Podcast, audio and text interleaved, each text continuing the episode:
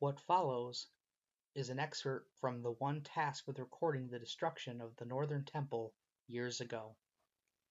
Oil, check. Rope, check. Rations, double check. I check the view. I can see all from here. On top of our new tower, northward, we can see the temple surging with dark light. Our father, the captain, is happy, energetic, his usual self. We see in his eyes the spark of life, the one that brought us to this peaceful unlife, this contented constant of life in this city. When we first happened upon this ground, it was a squalid town, maybe even unworthy of that lustrous of name.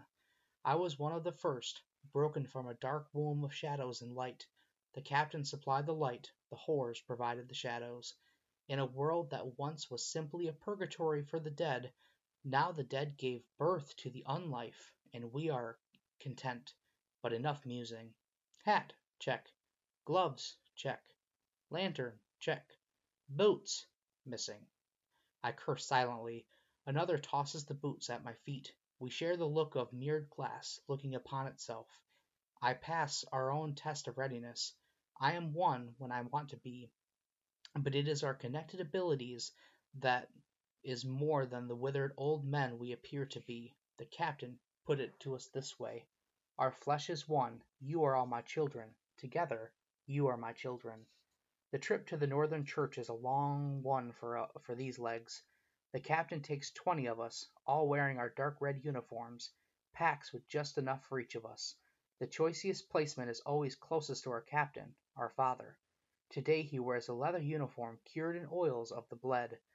His smile is, as always, stunning. His blue eyes are like the first breath of winter, cold and stunning. On this day his face is clean shaven and smooth.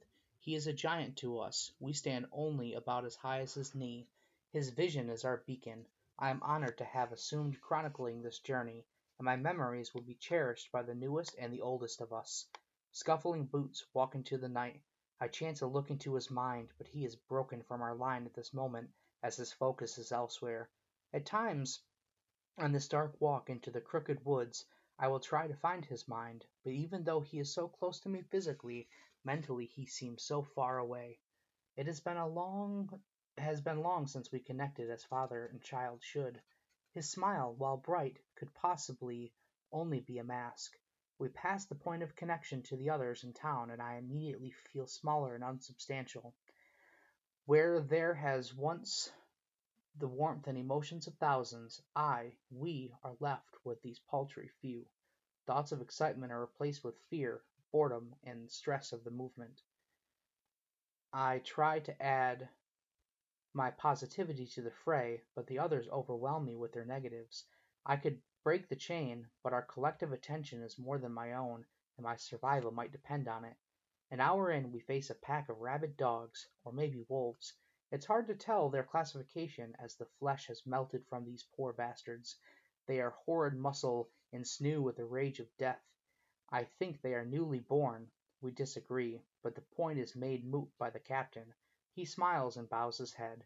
An amethyst light shows bright on his chest. He then heaves the great sword aloft. The three dogs make no move to leave. We all hear the scraping their overgrown claws make as they slouch forward in unison towards the captain and our small party. He twists, sword flashing horizontally, and two of the pups fall to the ground, minus their heads. The third madly dodges and barrels over the top of the captain and lands on one of us. The dog's mouth closes quickly on the small one's chest. Bones break, blood sprays. I see his death, or unlife. We feel his neck snap. We feel the pain of letting go of life. I feel the heart pump murderously, then stop. The captain grabs the dog by the scuff of his neck and breaks it over his knee. The unfortunate little one lies crumpled. We all circle around him, heads touching one another, captain included, and speak our words of farewell for now. As his last memories seep into the oneness of our mind, we stand and leave the place of death. We leave a part of us there on the road to the temple. The woods grow darker now, their branches reach forlorn towards the orange and red moons. Every so often we hear the movements or sounds that only a dead forest can make. Wind pushes the branches together, they sound like rattling and scraping bones. We now enter the darkest part of the woods. Even the small lanterns the nineteen of us carry are no match for the encroaching darkness.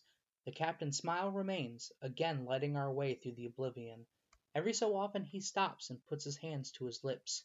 His orchestral mind is open to us now, though it plays but one note, one of caution and silence. I reveal in that connection we all do. Our connections are paltry by comparison. I smile as I look at him, and trip headlong over something that makes a cracking sound under my foot. In that instant the captain is a blur of movement. The blackness around us seems to breathe heavily, like a sigh after a long day's hard work. It then contracts slowly, threatening to swallow us into the inky abyss. I glimpse at the captain. He is no longer open to us, but I see his fear, I can taste it in the air. I look back as I feel three of us fall into the darkness. It is a mistake. The next moment I am alone in the black. I am removed. I am alone. Is this the feeling all beings have? I hear a voice in the stillness. Little one, do you not have a name all your own? I look closer and see a figure walking. No, shambling closer. It's a woman. Shall we come up with a name? Something fitting, perhaps? She falls to the ground and crawls towards me. I feel the warmth she gives off. She is my mother. She is life. She is love. Right before she touches me, I feel a hand grab me from behind the void. The captain pulls me hard and through the black bubble that has encapsulated me. He pulls me as we seem to rush towards what I can now see as a pulsing amber color illuminating the trees in front of us. He sees a broken down moss covered house in front of us. He opens the door and we are soon inside. The room we are in seems to be a kitchen of some sort. Rusted and broken dishes with abhorrent ingredients sit on the circular table. It is then that the feeling hits me. I am still alone. The captain is staring at me expectantly. Is he trying to open his mind to mine? I shake my head. Can you feel the others? I shake again.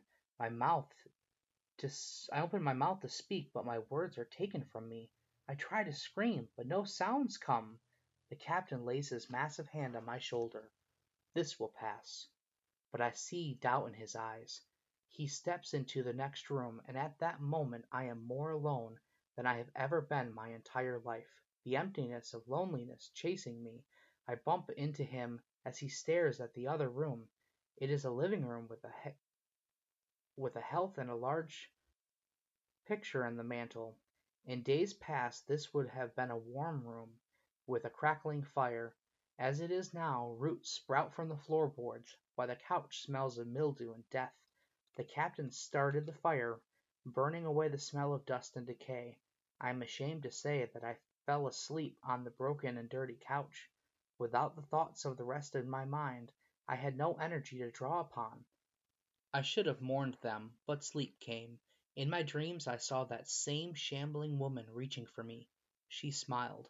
I woke, sweating, falling from the couch. The captain sat in a nearby chair, watching me intently.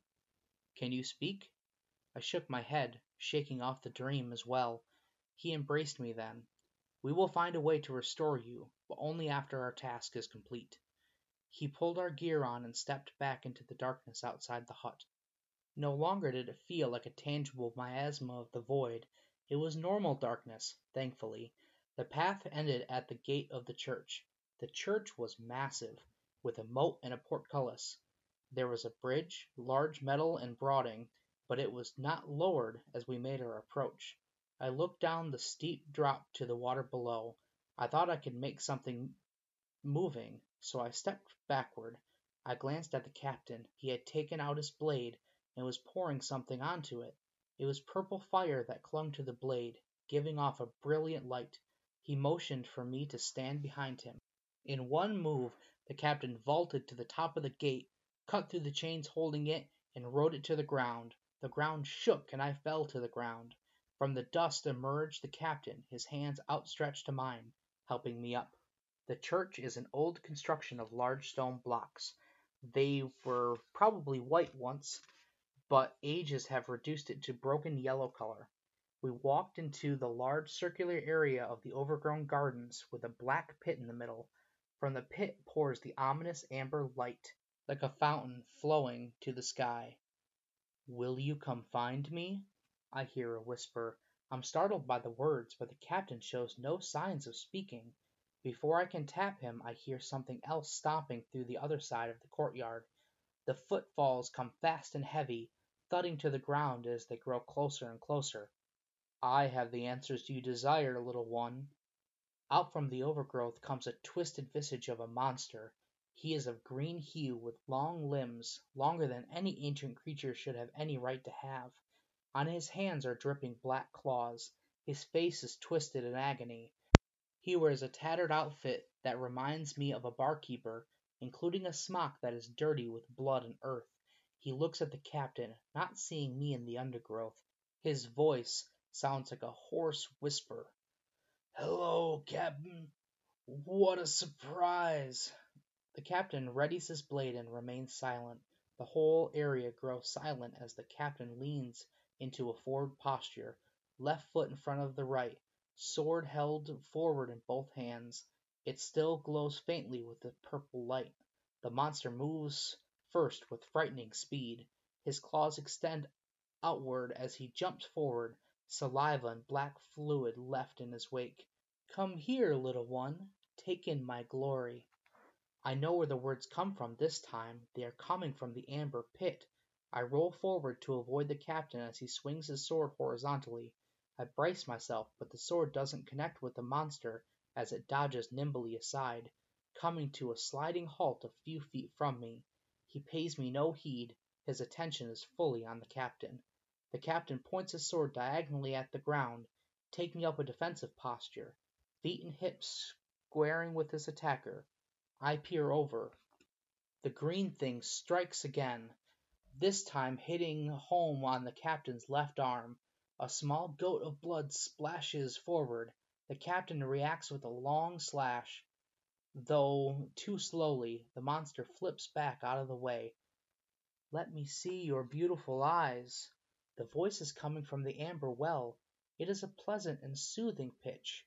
I creep forward in the long bushes. The captain imbues his blade now with a blue fire and slashes a horizontal line through the grass and shrubs, clearing the sight, sight lines to the now crouching green leper. The captain tears away the rest of the armor that was slashed, revealing a black mark across his arm. He smirks. Well done, dead one. His voice seems far away as I inch closer to the well. I peer over the side. In the swirling amber abyss I see eyes as big as mountains, pupils as large as oceans. I fall over the side into the well, into that infinity amber light, into those eyes of infinity. They engulf me. Now there is only black. I will give you your name. You are James, and you are splendid. Editor's note. This is a journal that was recovered from the now dark, yawning portal years after the expedition to the church by a team. We have pondered for years as to the creation of it, as there was no scribe placed for that day when the captain crushed the green one.